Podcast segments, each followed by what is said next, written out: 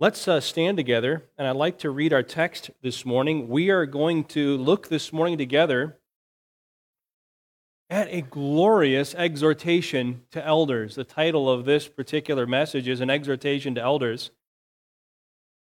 And I think that's fitting for us today as we take an elder and a deacon. What does the chief shepherd call elders to do and be? Let's read this together in unison. 1 Peter 5, 1 through 4. 1 through 4. Join me. So I exhort the elders among you as a fellow elder and a witness of the sufferings of Christ, as well as a partaker in the glory that is going to be revealed. Shepherd the flock of God that is among you, exercising oversight, not under compulsion, but willingly, as God would have you not for shameful gain, but eagerly, not domineering over those in your charge, but being examples to the flock. And when the chief shepherd appears, you will receive the unfading crown of glory. Let's pray. Heavenly Father, these words are your words, breathed by the Spirit through the pen of the Apostle Peter how good you are to give them to us. We are your flock. We want to be taught by you. The under shepherds of your flock want to be taught by you. So teach us, Lord Jesus, as we come to this word. May the Spirit convict us, comfort us, empower us. We pray for the glory of Christ and the good of the flock. We pray in Jesus' name. Amen. Thank you. Please be seated.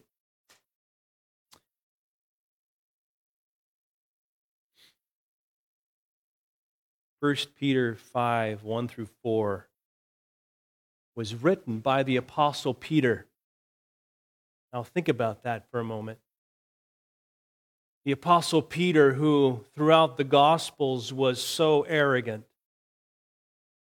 so self assertive, so very wanting to push his way into a place of position next to Christ. You remember that? Who minded the things of earth more than the things of God.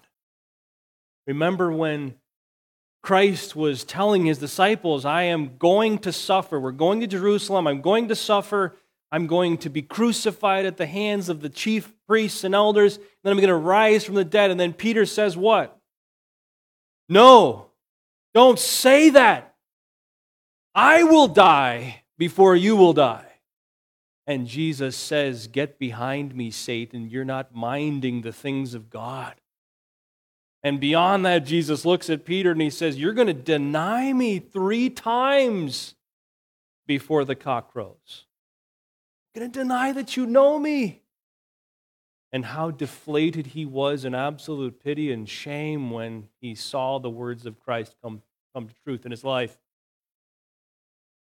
And then, that day when Jesus made breakfast for his disciples, he drew Peter aside. Where did he ask him? You Love me. You love me, feed my sheep, tend my lambs. And he restored Peter to himself, didn't he? He said that over and over. The three times that Peter denied him, Jesus asked, Do you love me? And Peter was still struggling because then Jesus told him the path that he'd have to walk. You're going to head toward martyrdom. Your shepherding the flock of God will lead you to martyrdom. And he said, Well, what about John? Don't worry about him. You, Peter, you follow me. Right? Remember that conversation? What a powerful ending to the book of John. So, Peter was uniquely shepherded by the chief shepherd to take on the role of leading the flock of God. And it's he who's written this very text. Think of the weight of that. This is the one whom the Holy Spirit inspired to write this text. And he had the best shepherd to follow, didn't he? The Lord Jesus Christ. So as we as we come to this text, come with that weight on your mind. This is given to us by the inspiration of the Holy Spirit through the one whom Christ uniquely shepherded to be a shepherd in the body of Christ. What's the main point of this text? The main idea shepherd the flock of God. Shepherd the flock of God. You see it right in verse 2. Shepherd the flock of God. That's the main command of these four verses, and around that command, everything else in these four verses revolves. This exhortation, what does this mean to shepherd the flock of God? Well, that's a wonderful analogy.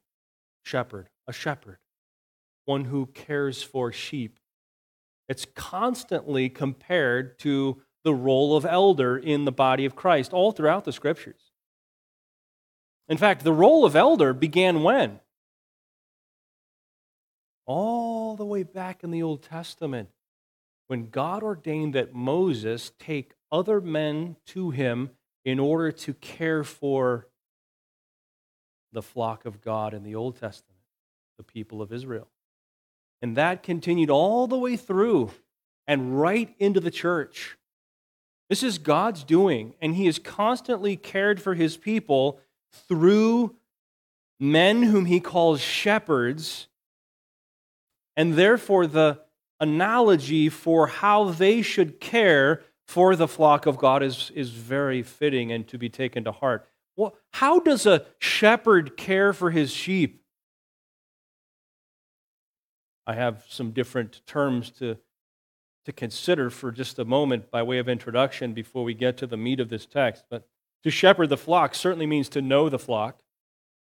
You remember how Jesus talked about himself as being a shepherd in John 10, and he said, I know my own, right? He knows them, he knows them by name. To be a shepherd means that you must know well your flock. To watch the flock, you have to watch over those entrusted to your care. We'll get to that a little bit more carefully as we look at part of shepherding the flock in a moment, exercising oversight. It's important to watch over the flock, to attend to the flock by feeding. So, knowing the flock, watching the flock, feeding the flock. Sheep need food. And so, in the church, the people of God, the flock of God, needs spiritual food, need to be fed the Word of God, the words of Christ, comfort, encouragement, exhortation, consolation, the promises. Lead the flock. It's the unique thing about shepherding is it's different from cattle driving, isn't it? Cattle driving requires goads and prods.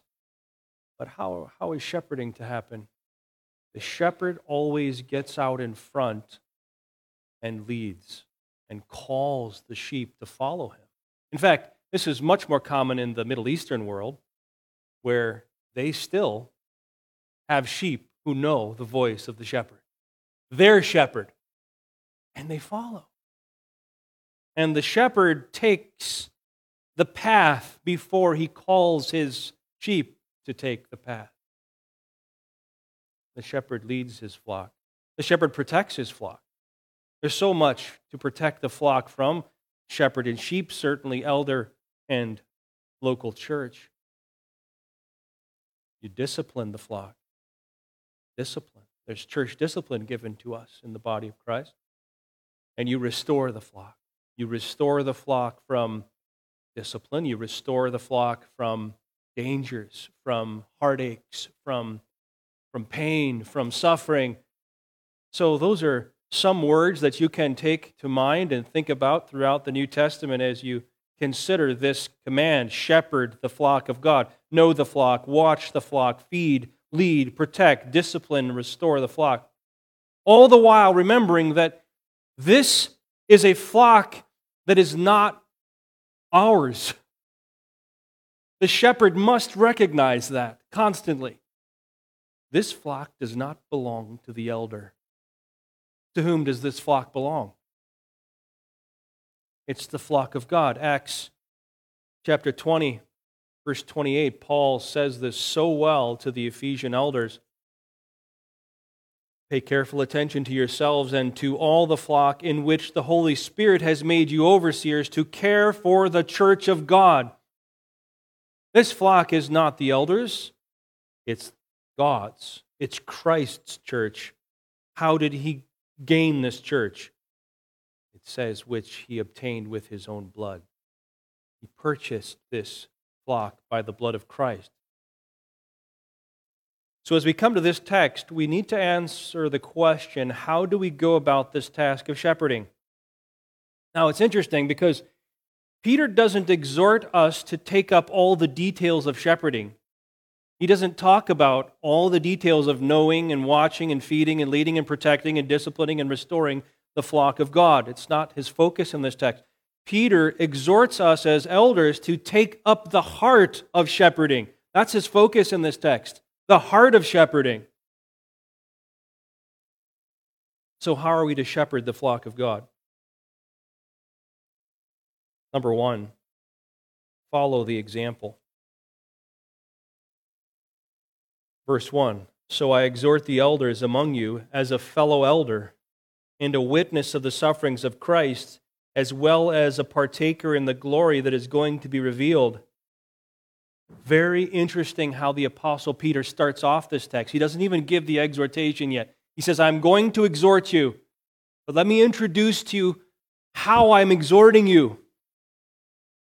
I'm exhorting you as a fellow elder, I'm exhorting you as a witness, and I'm exhorting you as a partaker.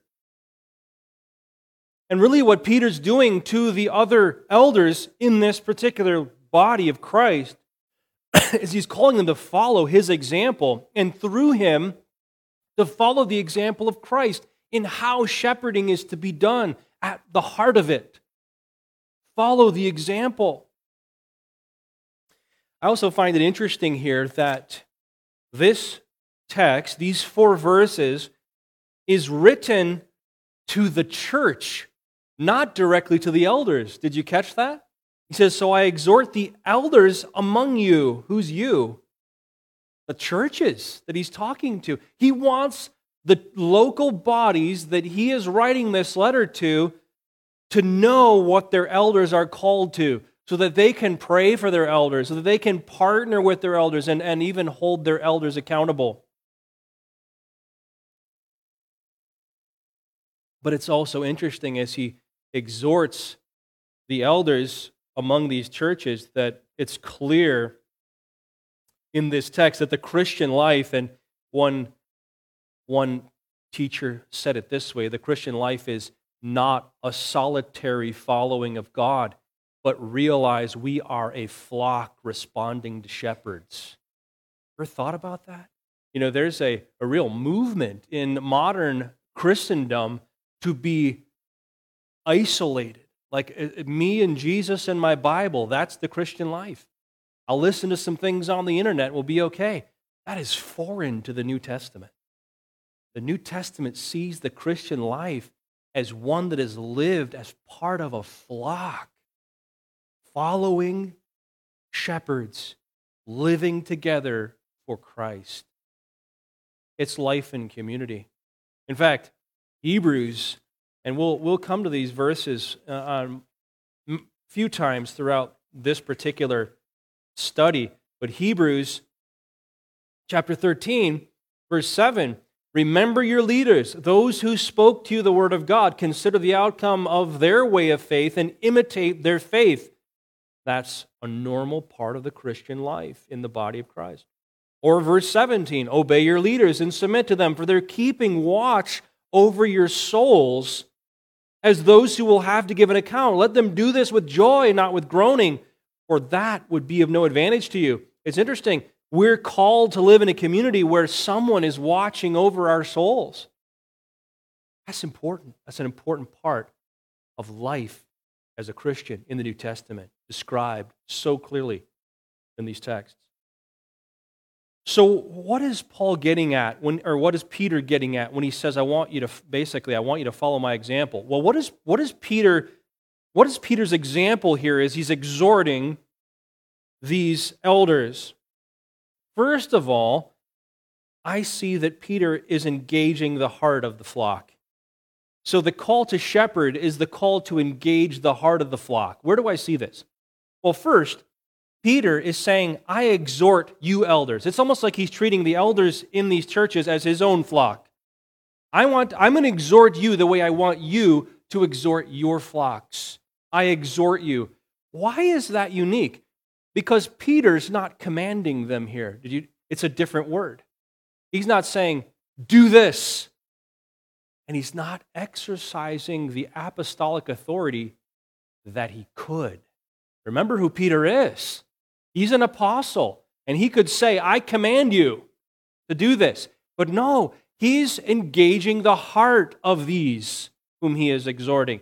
That's what exhortation is. This is a wonderful word. This word in the New Testament literally speaks of coming alongside of someone, side by side, drawing them to your side, and speaking into their ear what they need to hear to walk in the right way. It's very different than looking at them face to face and demanding something by a command. It's an exhortation. There's comfort in it, there's encouragement in it, there's consolation in it. It's, it's an appeal to the heart to do what is best because of good motives. That's how Peter's coming to these elders by exhortation. In fact, the apostle Paul says the same thing. Philemon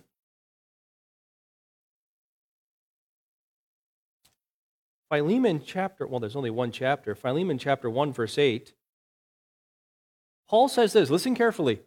Accordingly, though I am bold enough in Christ to command you to do what is required, I am bold enough in Christ, Paul, an apostle, right? I, I could command you to do what is required. Yet, for love's sake, I prefer to appeal to you.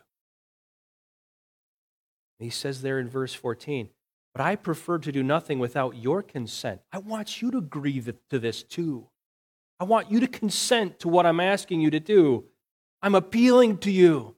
I want to inform your heart so that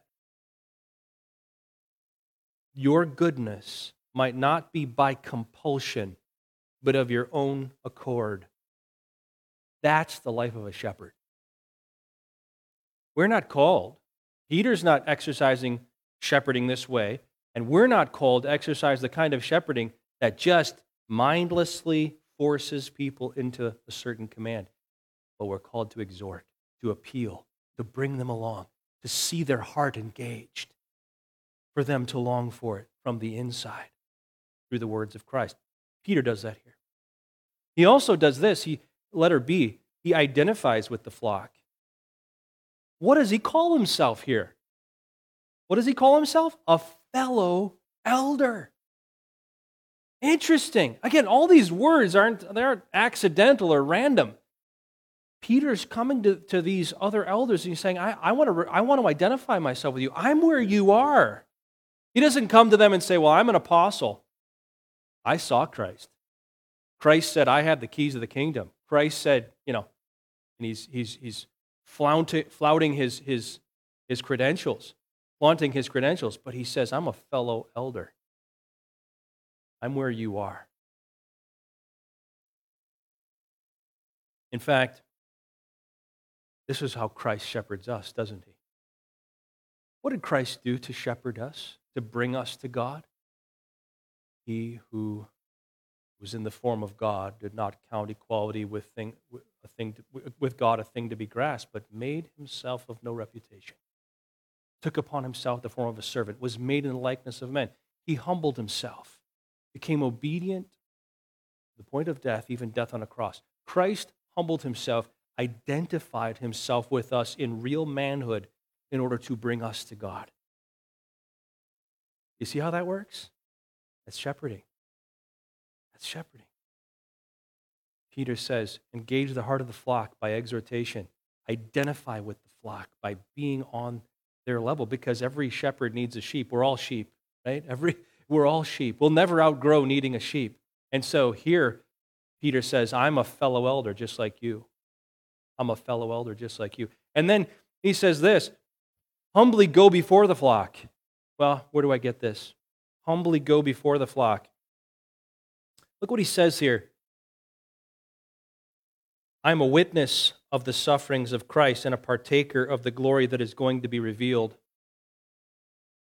Witness of the sufferings of Christ, partaker in the glory that is going to be revealed. What, what is, why is Peter saying this as an introduction to his exhortation? As a fellow elder and one appealing to these elders to follow his example, he wants them to know that he is not he's not inviting them to this kind of shepherding from a place of inexperience. He has seen what kind of suffering shepherding requires. How did he know that? He saw Christ first. What kind of suffering did Christ experience to be our shepherd? Right? Do you think about that? Peter saw it. Peter saw it all.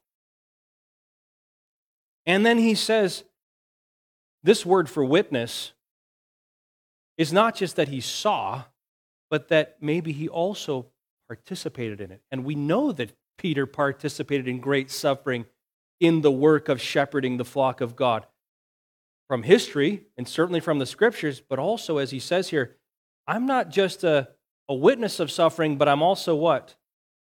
I'm a partaker in the glory. And we all know from Jesus' words that if there's no suffering, what? There's no glory. So if you've got glory coming, you certainly have participated in the sufferings of Christ. So Peter is saying, I was a witness, I was a partaker, I've seen, I've experienced, I'll partake in the glory. Follow me to where I'm going. In other words, shepherds lead into suffering for the good of their sheep. Jesus did that. Peter did that. And shepherds are called to do that. I love how Christ says it in John 10. Would you turn with to John 10 with me for a moment?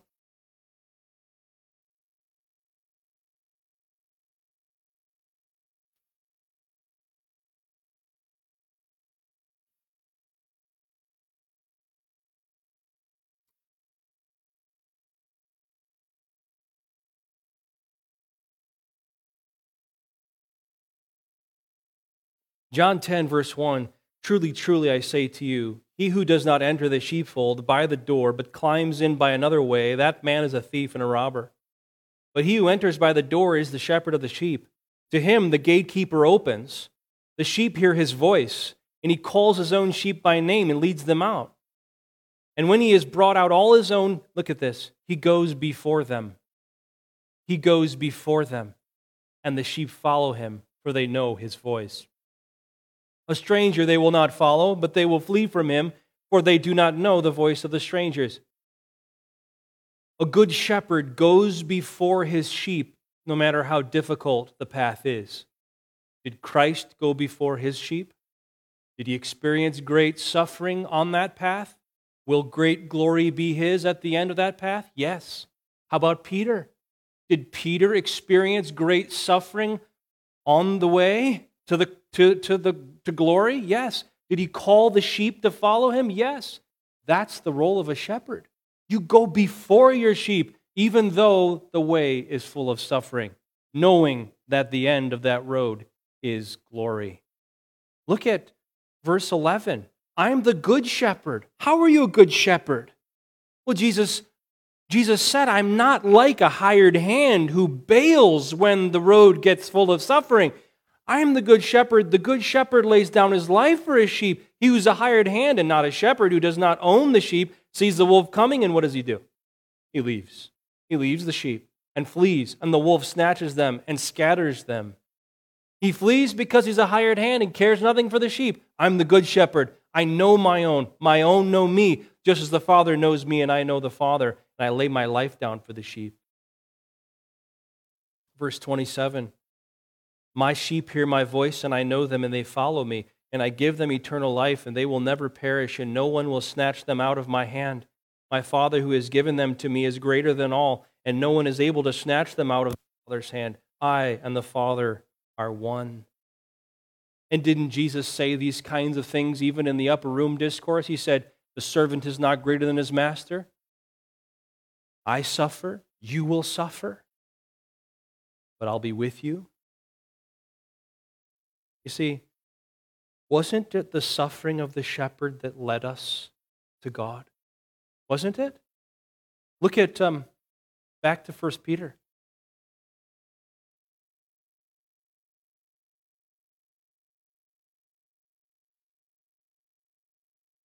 1 Peter chapter 2, the very end. 1 Peter 2 21. For to this you have been called, because Christ also suffered for you, leaving you an example, so that you might follow in his steps. He committed no sin, neither was deceit found in his mouth. When he was reviled, he didn't revile in return. When he suffered, he didn't threaten, but continued entrusting himself to him who judges justly. He himself bore our sins in his body on the tree, that we might die to sin and live to righteousness. By his wounds you have been healed. For you were straying like sheep, but have now returned to the shepherd and overseer of your souls. Look at that. Christ suffered. And what's the effect of his suffering? You were straying, but now you've returned to the shepherd and overseer of your souls. It was the suffering shepherd that led us to God. Christ was the suffering shepherd, 1 Peter 1:11. 1 Peter 3:18. 1 Peter 4 1 and verse 13. And so the flock needs an under shepherd willing to suffer as he walks before them in order to lead them through suffering to follow the chief shepherd. And this, these flocks to whom Peter is addressing, they're suffering flocks, aren't they? That's the whole context of Peter. They're living in a very hostile Roman world. They're suffering. So, what good is a shepherd who does not suffer before his sheep so that he can show them the way to suffer and to become like Christ? I've wondered over the years as I've interacted with other elders and thought of things in my own life. I was like, is it? Do elders really have to suffer? They do have to suffer. Do You know why? Because they have to go through what their sheep will go through. So there's a sense in which elders should expect more suffering than the average Christian because he has to be able to identify with the suffering of many different people. And he has to be able to go before them and lead them through that suffering to likeness to Jesus Christ. That's what Peter's saying. I, am a, I'm a witness. I can testify to the sufferings of Christ. In fact, I've shared them even myself, Peter says. But I know that there's glory to follow, which we'll talk about in a little while. The cross always comes before the crown. The suffering always precedes the glory. The glory will follow the suffering. The shepherd must go before the flock on this path as well, just as Christ did and left us a pattern. So the shepherd is called to shepherd the flock by leading and following, having the sheep follow him on the Calvary road. So, point number one follow the example. The example is to engage the heart of the flock, to identify with the flock, and to humbly go before the flock, even on the path of suffering. Number two, Peter exhorts the elders to adjust their attitudes. Elders need attitude adjustment, yes.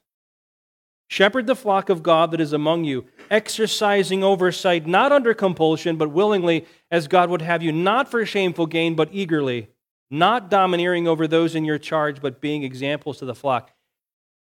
Peter is going right to the heart of the shepherd, right to his heart attitude that is behind the shepherding. I have a few words here. One, focused. His attitude must be focused. First of all, you see here, shepherd the flock of God, the one that is among you. Which, shep- which flock? The one among you. That's important there, brothers and sisters. You can see in 1 Peter chapter 1, verse 1, Paul, Peter's writing to several churches. Peter, an apostle of Jesus Christ, to those who are elect exiles of the dispersion in Pontus, Galatia, Cappadocia, Asia, Bithynia. At least five different provinces. I don't know how many churches scattered throughout those provinces. How many different elders? I don't know. Doesn't say. But each elder and a plurality of elders is to shepherd the flock of God that is among them, the one given to them by Christ, not another plurality of elders' flock. Now that's, that's important. Shepherd the flock Christ has entrusted to you. In other words, don't try to shepherd churches that aren't yours. An elder needs to be present with his flock. Don't try to shepherd churches that aren't yours. That's, that's an exhortation to us. Don't wish you had a different congregation. This is the one God gave to you. We, we talk about this sort of thing in marriage as well. What's the right spouse for you? The one God has given to you, the one you have. That's God has sovereignly ordained for you. That's the right one. Receive them as from the hand of God. Don't wish you had a different one. They're just what God has given to you.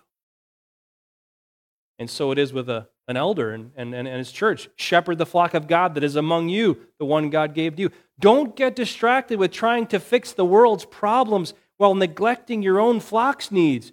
This is such a temptation for shepherds nowadays, especially because we have this internet access and it opens our minds to all of the worldwide issues of the worldwide church. And you have all these folks really active online, writing all these articles, getting all kinds of thumbs ups and all that. And what can happen to an elder? He can neglect his own flock.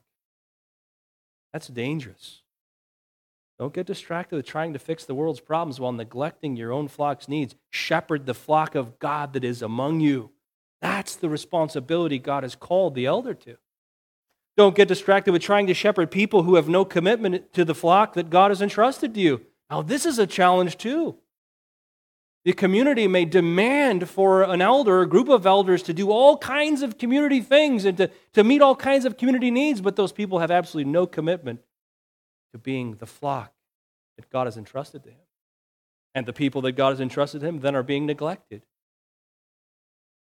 Don't get distracted with trying to build ministries and followings outside of the church and neglect your own flock. But there's so many distractions that, that can keep an elder from shepherding the flock of God that is among him.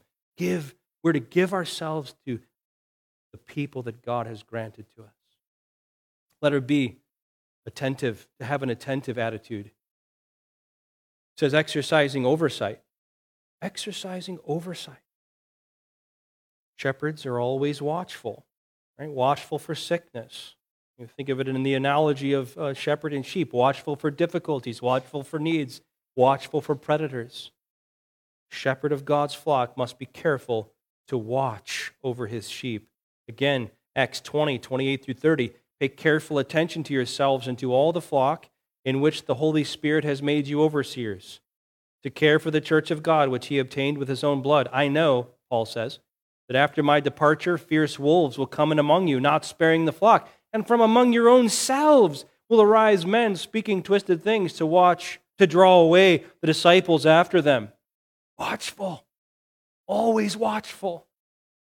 Shepherds must be watchful. Romans 16, 17. Watch out for those who cause divisions. Galatians 5:15. Watch out that you are not consumed by one another. Galatians 6:1 Keep watch on yourselves lest you be tempted. 1 Timothy 4:16 Keep a close watch on yourself and on your doctrine. Hebrews 13:17 Keep watch over the souls of the flock. 2 John 1:8 Watch yourselves so that you may not lose what we have worked for, but may win a full reward. So many distractions.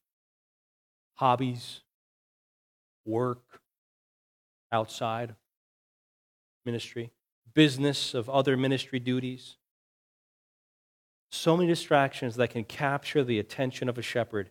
But by the grace of the chief shepherd, we must remain attentive. Letter C, willing.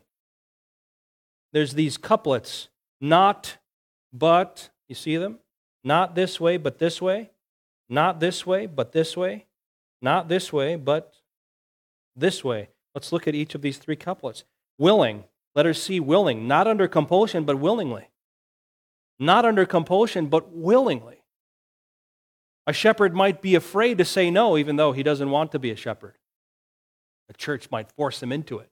I don't think that's a good thing. Or maybe a shepherd is a shepherd. He's, he says, I'm afraid to resign even though I don't qualify anymore and I don't even want to. You willing? Is the attitude willingness? I'm the only one who can do this. I don't want to, though. That's not going to be a good shepherd. He doesn't even want it. I mean, that's the first, that's the first qualification in 1 Timothy 3, isn't it? He's got to desire it. Everyone wants me to. I don't want to let people down. I, I want their affirmation, but I don't really want this. You see, before you become an elder, it is something you must desire. And if it's God's will for you, He'll make you desire it. That's something that elders need to think about. Once you become an elder, you must continue to submit your heart to the will of God, even when it's a great challenge. To continue shepherding with a willing heart is what God would have us. That's why it says there, willingly, as God would have you. God would have shepherds to do so with joy, willingness, contentment.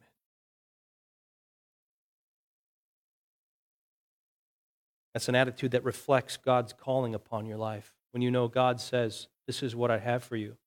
Thank you, God. That's a privilege. I'm grateful. Shepherding must not be compulsory, a compulsory ministry, but a willing ministry by God's grace. Letter D, eager. Eager. Eagerly, not for shameful gain. Now, this doesn't prohibit pay for ministry. We know that from texts like 1 Corinthians 9 or 1 Thessalonians 5, 12 through 13, or what we studied in 1 Timothy, 1 Timothy 5, 17 through 18. What does this prohibit? Shameful gain. This prohibits doing the ministry for the sole purpose of getting money, becoming wealthy, or gaining wealth in dishonest ways. One commentator said it this way Peter warns against taking up the work because of a desire for material gain it being a shameful thing for shepherds to feed the sheep out of the love to fleece. That, that doesn't work. Commentator says that warning also includes the temptation to gain personal popularity or social influence. Where love of gain reigns, the shepherds are prone to become mere lifelines, feeding themselves at the expense of the flock. That's what, not what God has called us to. The reason why this is prohibited by Peter and is so dangerous for a flock is because when a shepherd prioritizes his own material desires above the needs of the flock, he will abandon the flock to preserve his own selfish priorities when the difficulty or danger becomes too great. What did Jesus call that? A hireling, right? When the hireling sees the danger coming, what does he do? He flees because what's his priority? Self preservation, comfort, wealth, prosperity, not the well being of the sheep. John 10. Jesus wasn't a hireling, right? He laid down his life for his sheep so that he might so that they might have life abundantly, John 10 says. So the shepherd must be motivated by the same desires and be willing to make the same sacrifices. The commentator writes These desires form an eagerness that precedes any consideration of personal profit. And the last one there his attitude must be exemplary. Notice, not domineering over those in the charge, but being examples to the flock. This comes back to what we said earlier. Shepherds are to shepherd humbly by going before the sheep. Forcefulness, harshness, heavy handed control, has no place in shepherding. Prideful, condescending demands for compliance, no place in shepherding. Manipulation through shame, false guilt, unhealthy fear, abuse of authority, no place in shepherding. Instead of trying to dominate by driving the flock, elders are called to lead by being an example for the flock to follow. It doesn't mean that they don't have authority. Indeed, Paul calls Titus to require these things by the authority of Christ. But it's not an abuse of authority that dominates. It's an understanding that authority of Christ has been given through his word, and it's an appeal to follow. It's an appeal to follow. I love how Athanasius, this church father, said this the life should command, and the tongue persuade. I like that. The life example should command, and the tongue persuade and urge by the word of Christ. Be a model for people to follow as you urge them to obey Christ. That's the role of the shepherd. We see this over and over again in Paul's life. 1 Corinthians 11 1, Philippians 3 17, 2 Thessalonians 3 7 and 9, Hebrews 3 17. He, all talk, he always talks about follow the example, imitate me as I imitate Christ. That's a huge theme in Paul's writing. Call the sheep by name and invite them to join you in following Christ. John 10. And this must be a continual ambition of the shepherd to be an ever increasing example of Jesus Christ for the flock to follow and be compelled by. And these attitudes in shepherding ultimately reflect the glory of Christ and honors him. Indeed, Jesus said in John 6:40, "I am doing the will of him who sent me to give life to the sheep." And this attitude certainly uh, in shepherding makes a healthy flock. Notice, let me show you a verse here. Uh, Hebrews, go back to Hebrews 13, just a, a page or two probably back, maybe a little more than two. But the previous book, Hebrews 13, verse 17. He talks about following in verse 7. Remember your leaders, imitate their faith. Verse 17, obey leaders, submit to them. Why? They're keeping watch over your souls as those who will have to give an account. Let them do this with joy and not with groaning, for that would be of no advantage to you. It is good for a church to have a joyful shepherd one who delights, though takes seriously the care of their souls. The sheep can influence that, but also the heart of the shepherd. If he will take seriously these heart exhortations to be focused, to be attentive, willing, eager, exemplary, that will, by God's grace, lead him to joyful shepherding as well. Now, finally, what should be the motive that compels the shepherd to such attitudes of shepherding? If it's not shameful gain, and if he is laying down his life and taking up the way of suffering for the sheep, what then motivates him? If there's so much loss with this, what's the gain? Number three, embrace this motive. Shepherds embrace this motive. Verse 4 And when the chief shepherd appears, you will receive the unfading crown of glory. Peter is giving the ultimate motivation for elders here to shepherd well. It's not about the here and now. It's not about the gain that comes in the present, the earthly gain. He's lifting the eyes of these shepherds to say, Look past all this world has to offer and look to the coming chief shepherd and what he's bringing with him. Keep your eyes there. Keep your eyes there. There are some realities that will become fully realized in the future that should affect everything the shepherd does in the present. This is the call to us. Letter A remember the chief shepherd. And when the chief shepherd appears, That's one word in the original language. It's the same word, shepherd, that is used here in a verb form. It's the classic word all throughout the New Testament that means shepherd, one who herds sheep. But on the front of that word, it has the word arche.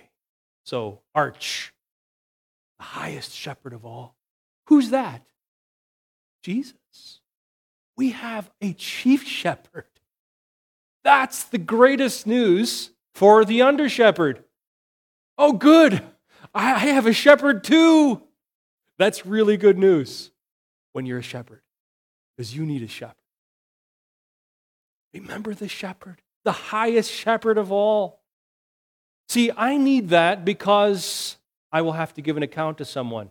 Hebrews 13, 17 says, They watch for your souls as one who what? Will have to give an account. It's terrifying. That's the most terrifying reality that a shepherd carries. To be responsible for the souls of another. That's what it says. There's a chief shepherd coming. So there's, there's no time to live for shameful gain. There's no point in it. You won't get away with it, right? There's, there's, no, there's, there's no way to get away with being domineering and, and, and harm the sheep. You won't, we, no one will get away with that. There's the sheep chief shepherd who's coming. But it's not just a sense of accountability, it's a great sense of assistance, of help, because yes, the accountability is there, but his grace is sufficient. And again, I, I, I think of Hebrews chapter 13, where God is, at, is the God who is at peace. Hebrews 13 20. Now may the God of peace, who brought again from the dead our Lord Jesus, the great shepherd of the sheep, by the blood of the eternal covenant, equip you with everything good that you may do his will, working in us that which is pleasing in his sight through Jesus Christ, to whom be glory forever and ever. Amen. That's not just a word to sheep, that's a word to shepherds. So the chief shepherd isn't dead and in the grave anymore. He's risen and he's interceding for me, and he is my shepherd as an under shepherd. And he will equip me with everything good that I need to do his will. And he'll work in me what is pleasing in his sight. And he has brought me into peace with God the Father. And his blood and his cross is the guarantee that he will be all of those things for every under shepherd. That's good news. That's the gospel to us. Remember the chief shepherd. You have to give an account to him, but you also have his great and omnipotent assistance in the under shepherding. And then remember his appearing. That's your motive. The chief shepherd will appear. He will appear in all of his glory. He will be unveiled. He will come and we will see him face to face. Colossians 3 4. His glory is revealed. You will be with him in glory. 1 John 3 2. When he appears, you'll be like him. You will see him as he is. The elders' longing is to see Jesus, the great shepherd of the sheep. Or 1 Peter chapter 4. This is the day of the appearing that we long for. Chapter 4, verse 12 Beloved, do not be surprised at the fiery trial when it comes upon you to test you as though something strange were happening to you, but rejoice insofar as you share Christ's sufferings, that you may also rejoice and be glad when his glory is revealed. There will never be, we, we have never experienced up to this point a day like this rejoicing when, when the, the chief shepherd is revealed. He's coming, and we will see him as he is and delight in him. And then remember his reward. Remember his reward. Look at this. The chief shepherd appears, and you will receive what? The unfading crown of glory. The unfading crown of glory. It's um, historically speaking of a wreath that was worn on the head of a victor, maybe at a marathon and the flowers that were used were flowers that we're called basically immortal flowers. That's the, the word that's being used there. And you, you made a wreath out of them, and they might wither a little bit, but then you put them back in water, water and, they, and they bloom again. They were a well known flower. And, and this speaks of immortality, of a reward, unfading crown of glory. Look at, look at what Peter says about this in, in this letter.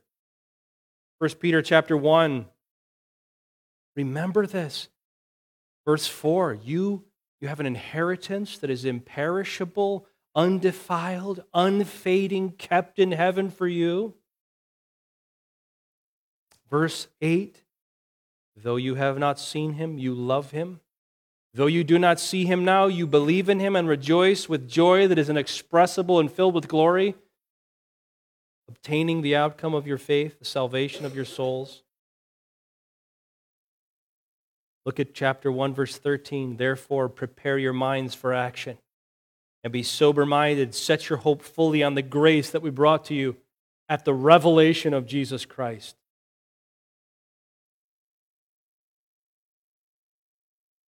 When Christ returns, those who have faithfully shepherded the sheep of God will glow with the glory of God. They will delight in God's grace to them. They will share in the glory of Christ. Like it says, chapter 4, we read it.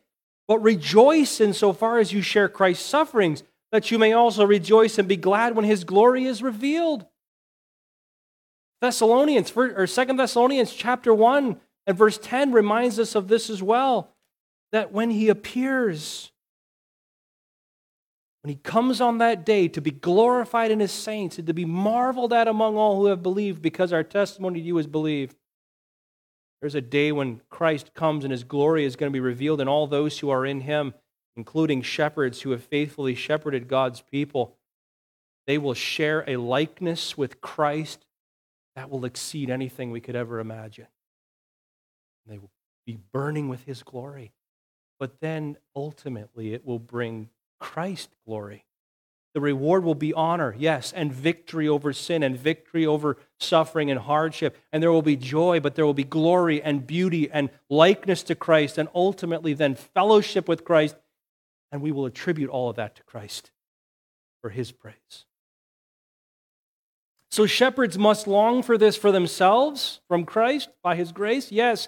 But you know what? This longing to, to share in this reward, it's not a longing at the expense of the sheep, is it? No. It's a longing through service to the sheep and the exaltation of the flock, so that the flock may join them in the joys of the glories of Christ in eternity. So we have an example to follow we have an attitude adjustment to make, and then we have a reward to embrace. In, con- in conclusion,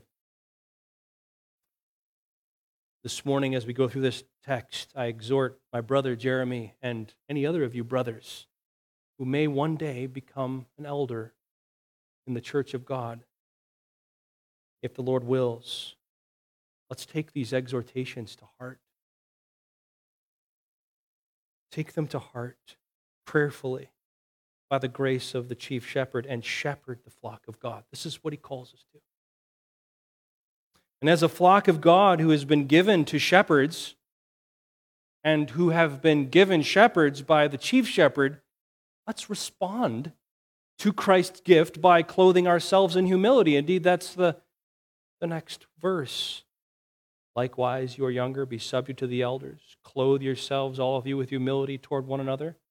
For God opposes the proud, but gives grace to the humble.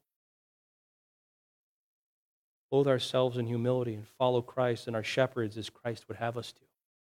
That's a high calling. Dear friend, maybe you are here today and you're not yet a sheep following Christ. Are you a sheep following Christ today? Or are you still a sheep that's wandering and going his own way and following the course of the world, following the call of the evil one? What kind of a sheep are you? We're all sheep of some kind. Are you following Christ Are you committed, devoted to following Christ, or are you following your own way? Think on that. Answer that honestly. Listen to John 10, 27 through 30. My sheep, Jesus says, my sheep hear my voice, and I know them, and they follow me. And I give them eternal life, and they will never perish, and no one will snatch them out of my hand.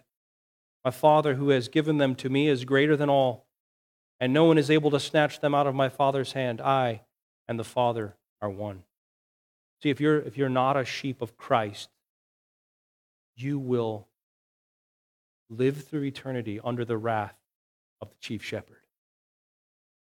But if you are the sheep of Christ, he will welcome you into the fold of eternal life, and you will never perish, and no one will ever take you from Christ. So, how do you become a sheep of Christ? Hear his voice. Do you hear his voice? He says he's the Savior, he's the righteous one, he's the atoner who died on the cross for your sins. He says, If you trust in me and my righteousness and my atonement, I will declare you righteous and forgive you and give you eternal life. Do you hear the call of Christ to believe the gospel and repent of sin all through the scriptures? Have you heard that call? And are you running to him, following him, resting in him, in his in His care and provision for you? Or are you still going your own way? It's not worth going your own way. It is good to be a sheep of Christ and to be in His fold. So if today you, you are convicted about that and you are convinced that you aren't a sheep of Christ but like to become a sheep of Christ, please talk with one of us. It's the most important thing that could ever happen to you is for Christ to know you and change you and to make you one of his sheep. Let's stand together and we'll pray.